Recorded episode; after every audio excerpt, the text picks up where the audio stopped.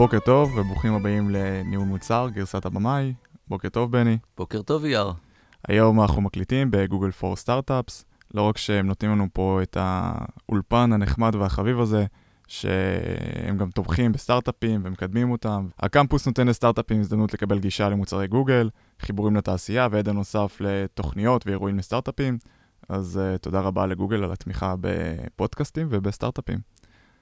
היום יש לנו פרק uh, אחר, זה פרק שזה בלי אורח, זה פרק שזה אני ובני, עוד פרק אינטימי כמו של roadmap uh, שעשינו, פרק מספר 8. והפעם אנחנו נדבר על נושא שהוא חשוב, גם לבני וגם לי. הגענו להסכמה מלאה ברגע שבני הציע אותו, וזה על דרישות או לא דרישות. האם requirements הם uh, overrated? כן, כמה, למה, איך, דרישות זה משהו מאוד מאוד בסיסי בחייו של מנהל מוצר. ואתה יודע, פעם, אנחנו היום בעולם, ה... אנחנו מנסים להיות בעולם ה agile, ופעם, בימי ה waterfall, אתה יודע, אני מהדינוזאורים, עוד כתבנו PRD ענקיים, ענקיים, ענקיים.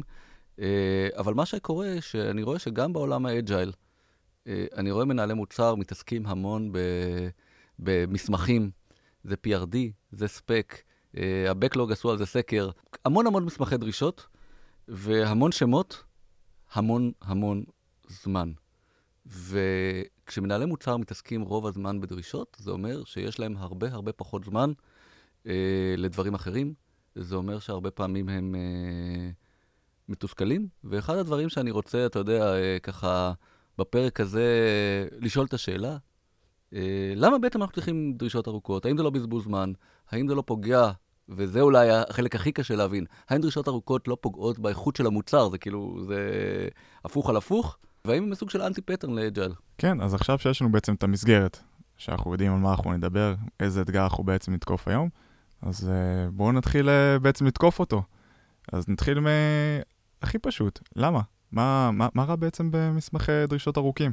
אז, אז בעיניי יש uh, שלוש נקודות עיקריות, נסכם אותן ואז נצלול אחת-אחת. הראשונה, זה ממש לדעתי בזבוז זמן של מנהל המוצר, יש לו משהו לעשות דברים הרבה הרבה יותר חשובים בעיניי. שתיים, זה לא מאתגר את המפתחים, זה מסמך הוראות אה, שלא נותן שום מקום ליצירתיות למפתחים, והדבר השלישי, שאולי הוא הכי ככה עדין וקשה לשים עליו את, ה, את הנקודה ואת הזה, זה, זה נקרא, אני קורא לזה מחויבות גוברת. אוקיי? ככל שאתה כותב יותר ארוך, יותר קשה לך אחר כך כשתצטרך לחתוך, לחתוך בבשר החי. זה בעיניי שלושה הדברים העיקריים. בוא ננסה, אתה יודע, לפרוט אה, כל אחד... אה... יאללה, אז, אז למה זה בזבוז זמן? הרי אה, אני חושב שדבר ראשון שיגידו לך, אם כבר זה חוסך זמן, זה חוסך זמן של בלבול. זה חוסך אה, זמן שמפתח לא ברור לו בדיוק מה לעשות. זה חוסך זמן של אי-סלס שהוא לא יודע למה לצפות. הרי זה, זה הגיע מאיזשהו מקום, זה לא ש... תעשיית אה, ניהול המוצר קמה יום אחד ואמרה, איך אנחנו נהפוך את עצמנו הכרחיים? בואו נכתוב הרבה מסמכים ארוכים. אני לא בטוח, אתה יודע, זו שאלה מעניינת. כלומר, הרבה מנהלי מוצר באמת מרגישים את, ה, את האגו הזה ואת, ה, ואת הצורך לכתוב ולהיות uh, מאוד מאוד מאוד מאוד חשוב. אין ויכוח שצריך לכתוב דרישות ברורות. זה, אני חושב שאף אחד לא מתווכח, זה צריך להיות ברור, אוקיי? אבל אנחנו צריכים לזכור, כל דקה שמנהל מוצר משקיע בכתיבת דרישות, כלומר בכתיבת הפתרון, זה דקה שהוא לא משקיע באסטרטגיה, במציאת בעיות חדשות אולי יותר חשובות, כלומר בדיבור עם לקוחות. ברור, אם היה לנו זמן אינסופי, תכתוב כמה שאתה רוצה, כאילו תעשה כל דבר כמה שאתה רוצה, אבל בסוף, אתה יודע, זה פריוריטי על הזמן שלנו, והמון המון מנהלי מוצר קורסים רק מניהול הבקלוג, ובעיניי, כאילו, אתה יודע, כזה אולי זה... ככה, אתה רוצה לבדוק אם אתה כותב יותר מדי דרישות או פחות מדי, אז אתה יודע, אין לזה בדיוק כלל אצבע, אבל אני אומר, 10-20% מהזמן שלך, לא יותר. לא 80 אחוז, לא 60 אחוז, זה אמור להיות יחסית טאסק מינורי, כתיבת הדרישות. החיפוש אחר הדרישות, זה יכול לקחת המון זמן, אבל הכתיבה בסוף, בפועל, בעיניי לא אמורה לקחת המון זמן. אתה יודע, זה... יש לנו כבר כמה אורחים שעברו פה, וזה היה מעניין לראות כל מיני מנהלי מוצר שונים, וכל אחד היה, אם יש משהו שהוא די היה משותף להם, זה שכל אחד לקח את הניהול מוצר, והוא פשוט זה חלחל לו לכל מיני מקומות בחיים. עכשיו, אני לא יודע אם זה הפוך, בגלל שזה אם עשו גם ניהול מוצר מחוץ אה, למקום המקצועי, הם הפכו להיות מנהלי מוצר בחיים המקצועיים, אבל היה אפשר לראות את זה תמיד. הם תמיד ידעו איך הם מנהלים את המשימות בבית בתור מנהל מוצר, והם עושים uh, תעדוף, או איך הם uh, עושים אירוע של חתונה כמו מנהל מוצר. אבל הרבה פעמים אני באמת רואה שמנהלי מוצר, הם שוכחים להתייחס לזמן שלהם כמוצר. אין שום תעדוף, אין שום הבנה, ופתאום המסה הקריטית היא פתאום הופכת להיות על כתיבה של מסמכים. זה גם הכי קל. זה הכי קל לשקוע בכתיבת מסמכים, זה נראה יצרני, אוקיי? אה, להגיד לעצמך, עזוב למנהלים שלך, להגיד לעצמך, היום ישבתי שלוש שעות ובהיתי באסטרטגיה, אתה יודע, כאילו, וחשבתי אסטרטגיה, ו- ולא יוצא בסוף השלוש שעות האלה לפעמים כלום, זה יוצא אחרי יומיים, אתה יודע, זה מחלחל. זה קשה לנו, זה קשה לנו, אנחנו רוצים להרגיש ש- שעשינו משהו, ש- שיצרנו משהו, אבל צריך לזכור שפריוריטי, ואמרת, נגעת בנקודה טובה. כל דבר שאנחנו לא מתעדפים, אנחנו יודעים את זה מול הפיתוח, אז מישהו אחר מתעדף, וגם בניהול הזמן שלנו, אם אנחנו לא יושבים ומתעדפים ואומרים, ככה שעות לזה, זה יותר חשוב מזה, זה בסדר לי שיפול ויהיו דרישות פחות מושלמות כדי שאני אעשה משהו אחר, אז משהו נפגע. בואו נדבר על הדבר השני. אה, מפתחים. אז, אז אני חושב, אתה יודע, אני אוהב את המושג ש, שגוגל טבעו בספר שלהם, ושאני מאוד ממליץ לקרוא, סמארט קריאיטיבס. אוקיי? היום אנשים רוצים להיות, אה, אתה יודע, לחשוב, הם לא רוצים רק אה, אה, לקבל הוראות. ואם אנחנו כותבים דרישות מפורטות מדי, שהכל, הכל, הכל סגור, כאילו, הסברנו עליהם המון זמן, אנחנו לא משאירים מקום למפתחים בעיניי, אה, לא מאפשרים להם להיות יצירתיים, מפספסים פתרונות אלטרנטיביים. אנחנו מנתקים אותם מה, מהביזנס, הם מקבלים הכל לעוס. אני אשים על זה עוד יותר דגש. זה מה שקורה, שאם אתה מקבל מסמך, והכל מסודר לך בתוך המסמך הזה על כל תרחיש אפשרי, אתה, אתה יותר עסוק בליישם אותו במלואו, מאשר uh, לחשוב איך היה אפשר לעשות אותו יותר טוב. ואני אחבר את זה לעוד uh, סוגיה שהרבה פעמים שומע מנהלי מוצר, שבאים ואומרים לי, האם מנהל מוצר צריך להיות uh, טכני? שואלים האם צריך לעשות קורס בתכנות, האם צריך לעשות אה, עוד איזושהי הכשרה, כדי שאחר כך לדעת איך, באיזה שפה לדבר עם המפתחים. אני חושב שהדבר הזה, שמנהל מוצר חושב שהוא צריך לעשות את הקורס, ולהיות יותר טכני, זה אולי איזשהו סימפטום לבעיה אחרת, ו- וזה יכול להיות הבעיה. הבעיה היא שבגלל שהדרישות הן כל כך ספציפיות, הוא מרגיש שהוא לא יכול לדעת מה ההחלטה המיטבית, כי אין לו את הידע הטכני להחליט בשביל המפתחים. אבל זה לא נכון, גם, אם היה לך, גם אם היה לך רקע של פיתוח, אתה יודע, אני מגיע מרקע של פיתוח. אפילו שיש לי רקע של פיתוח ואני יודע לתכנת בעצמי, אני לא יודע איך נראה הקוד בחברה שלי. אני יודע בכלליות, ארכיטקטורה, איזה טכנולוגיות והכל, אבל אני לא כותב אותו בעצמי. אז זה לא באמת שאני יכול להשתמש בידע הזה כדי לקבל החלטות יותר נכונות, איזה סוג של מוצרים או פונקציונליות צריכים לפתח למוצר. כי אני לא, אני לא כתבתי את הקוד, את השורה עצמה בתוך הקוד. אז אין באמת אה, קשר בין זה לבין זה. ויש סיבה שהמפתחים מפתחים ומנהלי מוצר ומנהלי מוצר.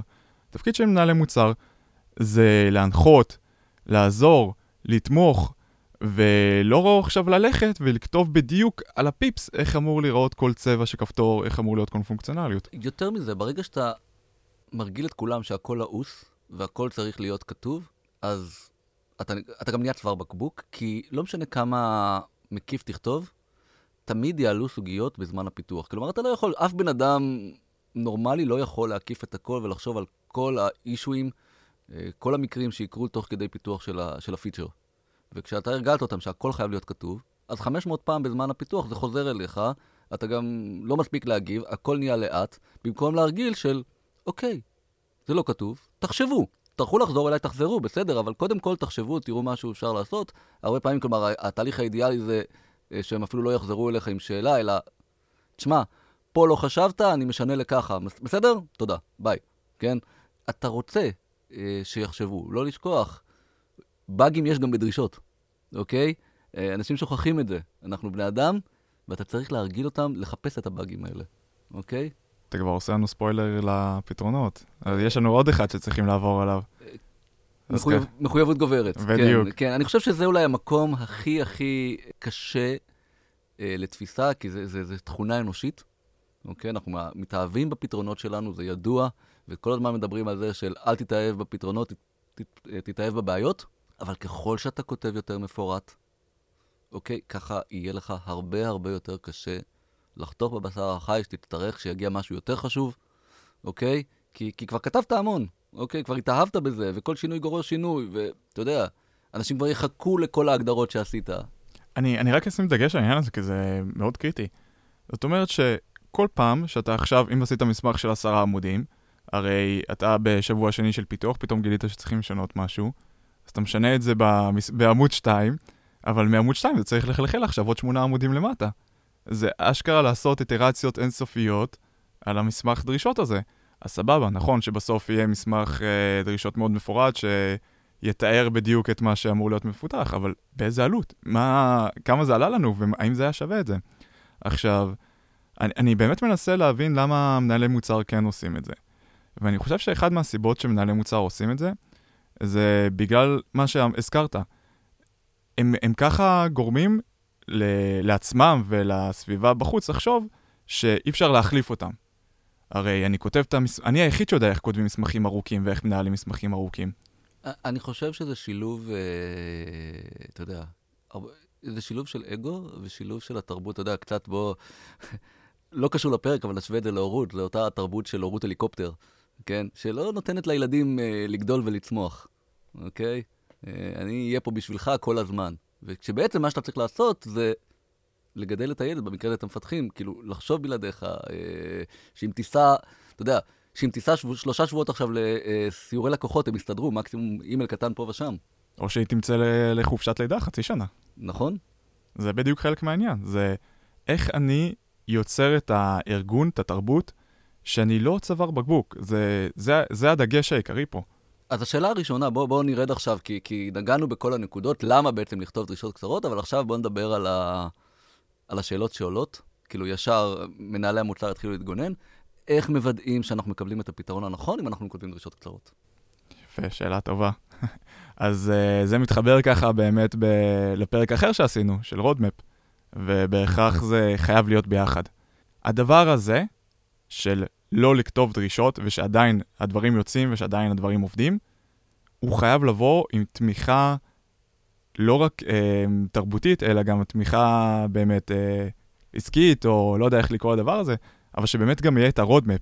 ה roadmap זה איזשהו משהו מנחה מסביב, שממנו אנחנו יכולים לגזור, וזה גם מלמד אותנו איך עם מעט אנחנו מתארים הרבה. כי ה roadmap זה מסמך של עמוד, שהוא מתאר לך מה עושים בחצי שנה הקרובה.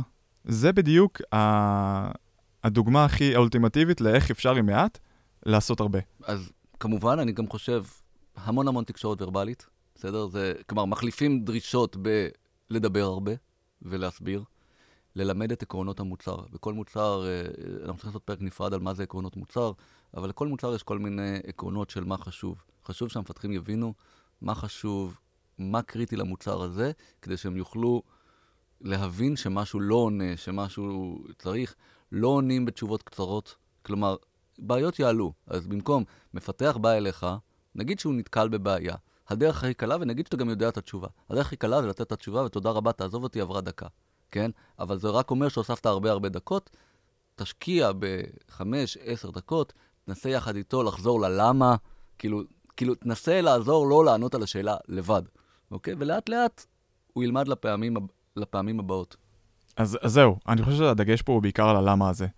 אמ, זה משהו שצריכים להנחיל פנימה, של כל הזמן לשאול למה. למה אנחנו מפתחים את הפיצ'ר הזה? למה אנחנו עושים את זה ככה? למה בחרנו לעשות את זה ככה? למה זה נמצא בתוך ה roadmap, דווקא הדבר המתועדף הזה? הלמה הזה הוא מאוד מאוד הכרחי כדי ליצור את התפיסה הזאתי של אותו מפתח שאחר כך בא לעשות את הפיצ'ר, כדי שהוא ידע איך לעשות את זה בלי שהכל מתואר לו מאלף עד תו. כן. אה, וגם, אה, אולי הייתי מוסיף, וגם, כן, בתור מנהל מוצר, אתה צריך, אחרי שהדברים מוכנים, אתה צריך לבדוק אותם.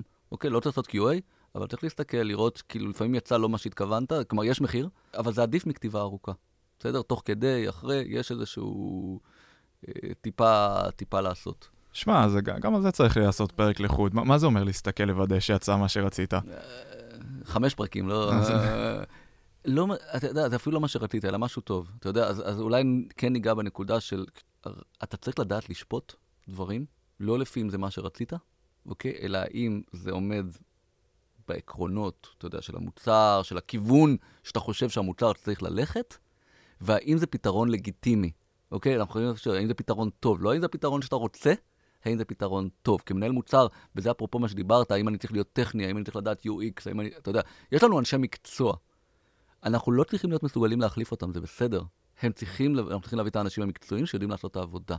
מה שאנחנו צריכים לדעת, זה רמה מסוימת של UX, רמה מסוימת של טכני, רמה מסוימת של marketing, רמה מסוימת של סק, כל אחד, כן? כדי להיות מסוגל לשפוט האם פתרון הוא לגיטימי, האם הפתרון הוא בסדר, אוקיי? כלומר, כן, יש מקומות, אתה יודע, יש את אותם מקומות שמנהל המוצר צריך לשים וטו, אבל, אבל הם מעטים. בגלל זה, דרך אגב, קוראים לזה ניהול מוצר, אתה יודע. זה ניהול של מוצר, זה, זה יותר ניהול מאשר עכשיו אני צריך לעשות את הכל. בגלל שיש לי רקע ב-UI UX, אני לא צריך עכשיו להתחיל לאפיין מסמכים. בגלל שיש לי רקע בפיתוח, אני לא עכשיו צריך להתחיל לכתוב את הקוד.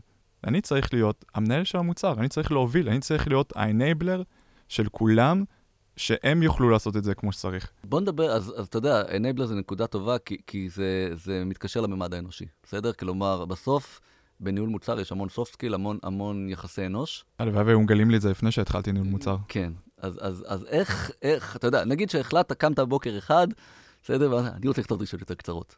איפה אתה, אתה יודע, אתה הולך להתקל, מה המכשולים בקטע הזה של ה... ש... בעיקר האנושיים שבזה. אז אתה יודע, זה תמיד uh, שונה בין אם מתחילים מאפס ויוצרים תרבות, או שהיה תרבות של מסמכי דרישות, ועכשיו אנחנו עוברים לתרבות שאין מסמכי דרישות. אז אם מתחילים מאפס זה כבר קל, אז זה נשכח, אבל אם באמת אה, מחליפים גישה, אז כמו שאמרתי, זה, זה לא יכול פתאום לבוא בבום. אתה לא פתאום יכול להגיד, שמעו חבר'ה, הפסקתי לכתוב מסמכי דרישות, כי זה לא יעבוד. אתה צריך להתחיל ממקום אחר. צריך להתחיל מאותו roadmap, שאנחנו מרגילים את הארגון לדרך אחרת שבה אנחנו מדלברים, ושאנחנו מדברים יותר על בעיות, ועל למה, ועל איך, מאשר על מה בפועל יצא, ובאיזה צבע הוא ייראה, ובאיזה תאריך בדיוק זה יהיה. עכשיו, בנוסף, בגלל שהפיתוח והמוצר זה, זה, זה מקשה אחת, קשה לי מאוד להפריד את זה. הרי uh, מוצר בלי פיתוח אין מוצר. צריך גם של, שלוודא שאנשים שאנחנו עובדים איתם בפיתוח, הם מבינים והם רוצים והם יודעים למה אנחנו עושים את זה ככה, ושזה בעצם בא לטובתם. הרי אני לא חושב שיש מפתח שבאמת החלום שלו זה לקבל מסמך דרישות ארוך ארוך ארוך ארוך ופשוט לשורה שורה ליישם אותו. בוא נדבר על זה שככל שהמפתח יותר טוב, הוא קורא פחות את הדרישות שלך. אתה יכול לכתוב מסמך ארוך, הם אף פעם לא קוראים אותו. נכון, עכשיו, שמע, זה נקודה מאוד uh, רגישה, העניין הזה של uh, המימד האנושי של, ה, של המפתחים. והרבה פעמים אומרים לי, שמע, זה, זה אצלנו זה לא יכול לקרות בשום פנים ואופן. המפתח בחיים לא ירצה טיפה להגדיל ראש וירצה לעשות את זה אחרת, אלא הוא רוצה, הוא בא מלדפוק שעון מ-9 עד 6, הוא בא לעבור למסמך דרישות שלו וליישם אותו. אני לא מאמין בזה. אני לא מאמין בזה, יכול להיות, אתה יודע, אני אגיד, בקיצוני, בעיקר, בעיקר אם אתה מכיר את הצוות, אתה יודע, ויודע לאן זה הולך, הרי ככל שאתה כותב יותר מאוחר, יש סיכוי שאתה גם יודע לאיזה מפתח זה ילך, או לאיזה צוות זה ילך, אז אפילו הייתי אומר שזה בסדר להתאים את הדרישות למפתח.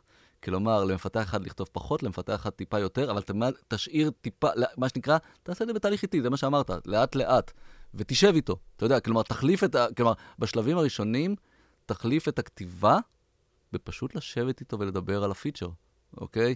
לתת לו את ה... לאט-לאט אה, לתת לו, כמו שאתה מגדל ילד, אוקיי? אני לא מאמין שיש מישהו שלא רוצה, יש מישהו שיתרגל. נכון. אוקיי? ואם הוא באמת לא רוצה, אולי הוא במקצוע לא נכון, ואיך אתה האמת? זה, תשמע, גם יש את זה לפעמים במקצועות אחרים. שיש איזה איש sales אה, שלא בא לו למכור, ויש איזה איש marketing אה, שלא בא לו לעשות שיווק. לפעמים זה קורה. אנשים נמצאים באיזשהו title, למרות שלא בא להם להיות בו. ובסוף אנחנו צריכים להתרגל, עוד פעם, אנחנו צריכים לשאול את השאלה החשובה, אוקיי, כמנהל מוצר, הרי בסוף אנחנו צריכים לעשות את המוצר טוב, מה יזיז את המחט, מה וכולי. מעבר למפתחים, מה יקדם את המוצר? כלומר, תשמע, אם, כמו שאמרתי, אם היה לך זמן אינסופי, אני אומר שגם אז צריך לכתוב דרישות קצרות, אבל בסדר? אבל נגיד שאתה לא מקבל את זה, בסדר, תכתוב. אבל, אבל יש לזה מחיר, יש לזה מחיר מאוד מאוד מאוד גבוה, אוקיי? על הזמן שלך ועל מה אתה עושה ואיך אתה מקדם את המוצר. ולכן, אה, אני חושב ש, שחייבים לעבוד בזה קשה, כאילו ממש לעבוד קשה ולכתוב דרישות קצרות. בואו נדבר על מה, מה כן כותבים, כלומר, אמרתי, אתה יודע, בוא נכתוב על מה כן כותבים, על מה לא מוותרים. לא מוותרים על הלמה. מה אנחנו מנסים לעשות ולמה אנחנו מנסים לעשות את זה.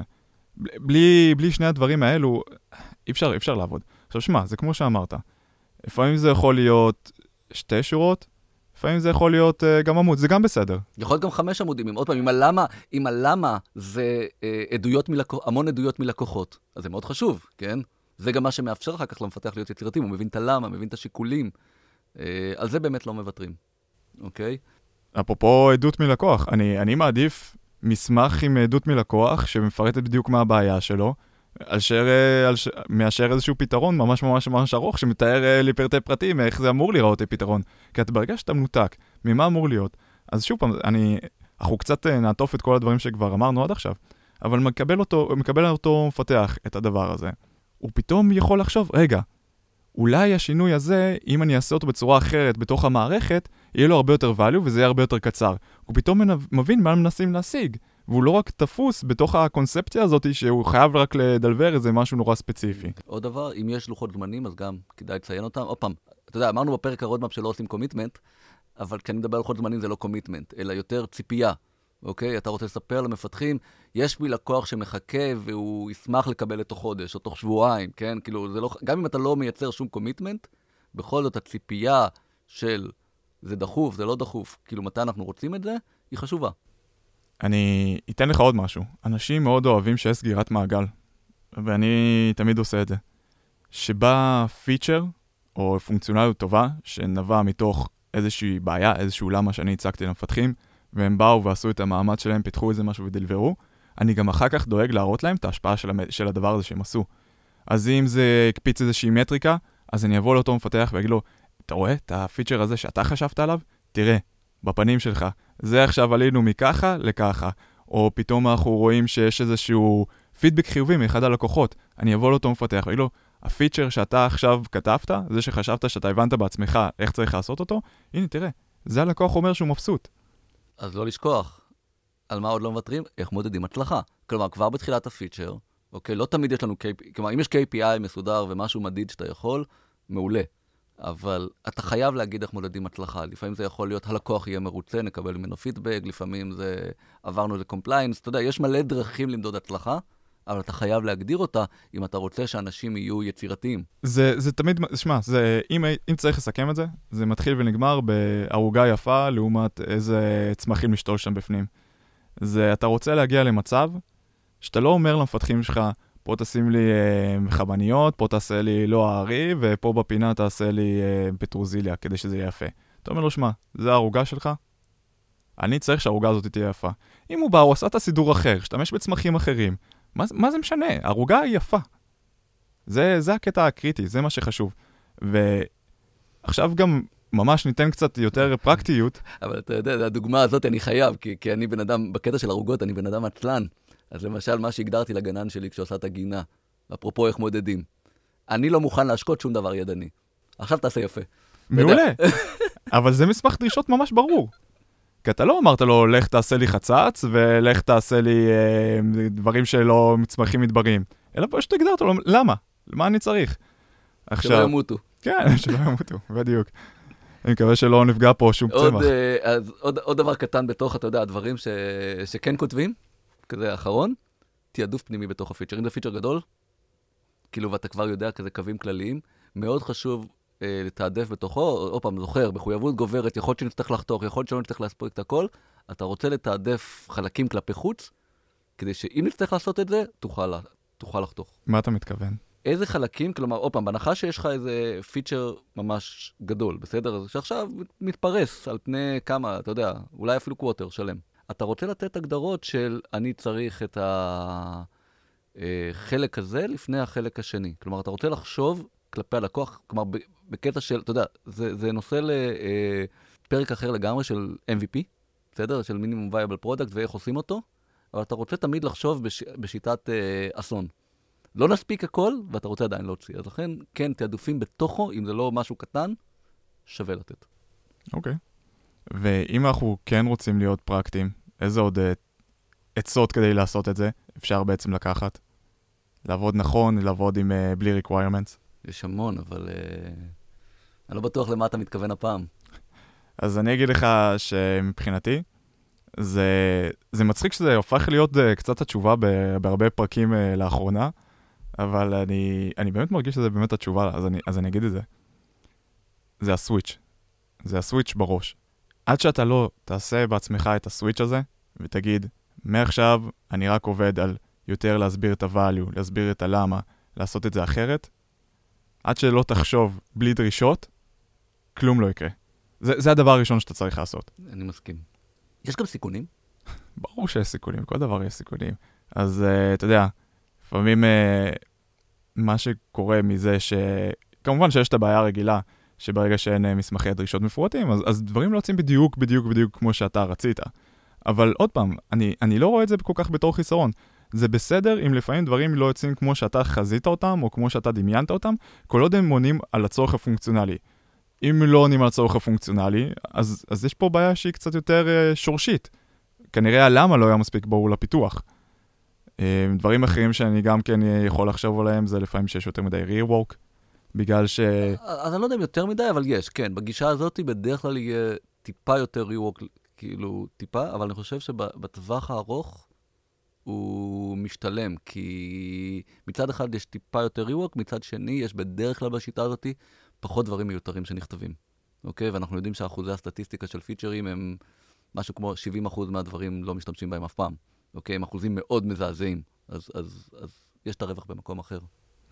תגיד, מתי זה כן יהיה הגיוני לעשות מסמכי דרישות ארוך? אתה יודע, אולי לא ארוכים, אבל אה, לפחות ארוכים יותר ממה שאנחנו רגילים.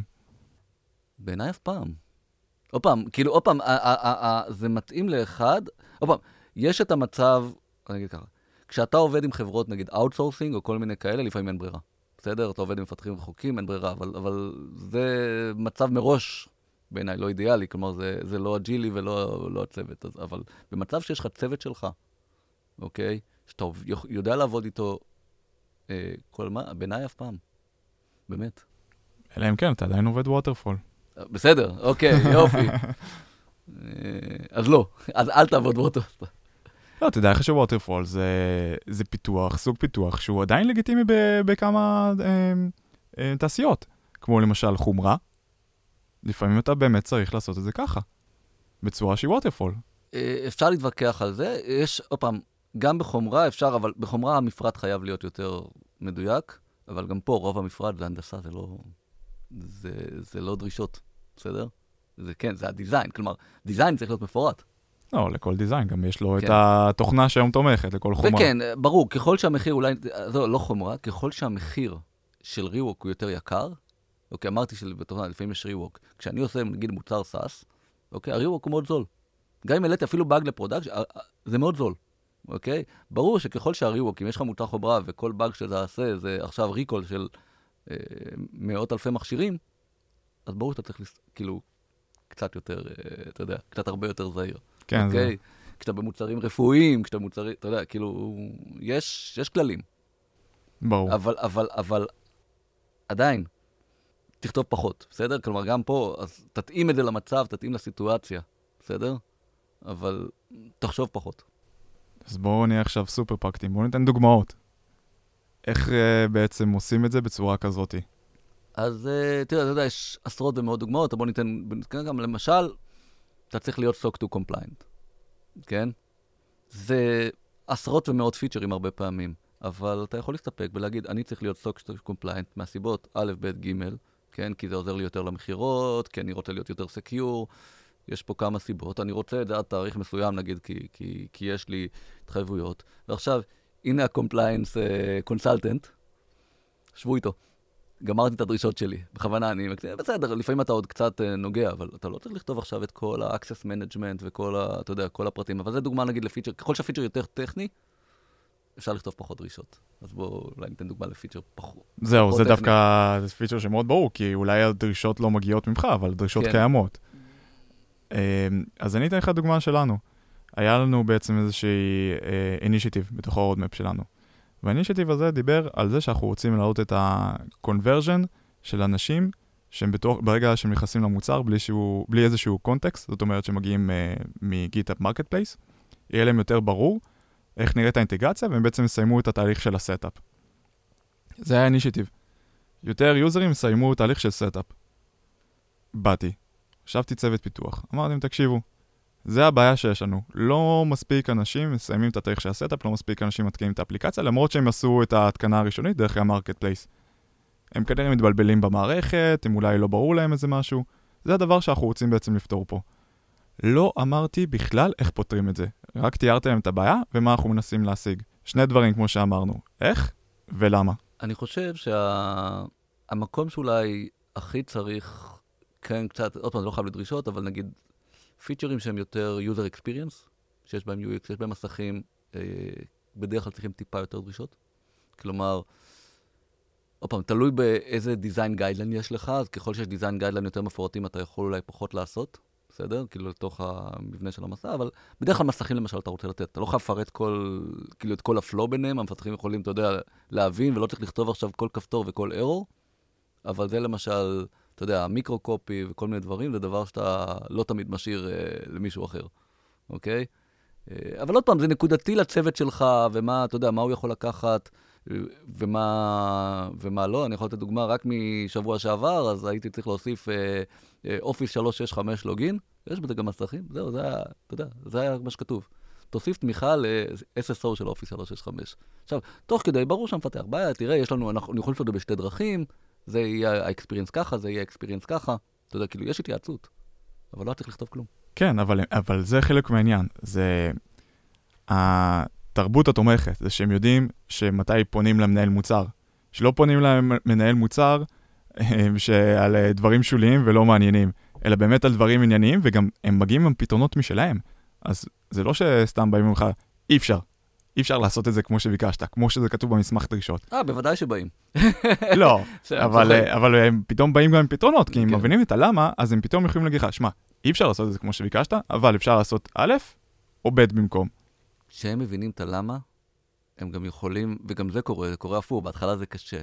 הם מסוגלים לבוא ולהגיד לך, אני חושב שמה שביקשת פה מיותר. אוקיי? זה יותר מדי, לא צריך, הלקוחות יסתפקו במשהו הרבה יותר קטן, גם זה קורה, בסדר? ואתה כאילו, איך בא לי את הפיצ'ר הזה?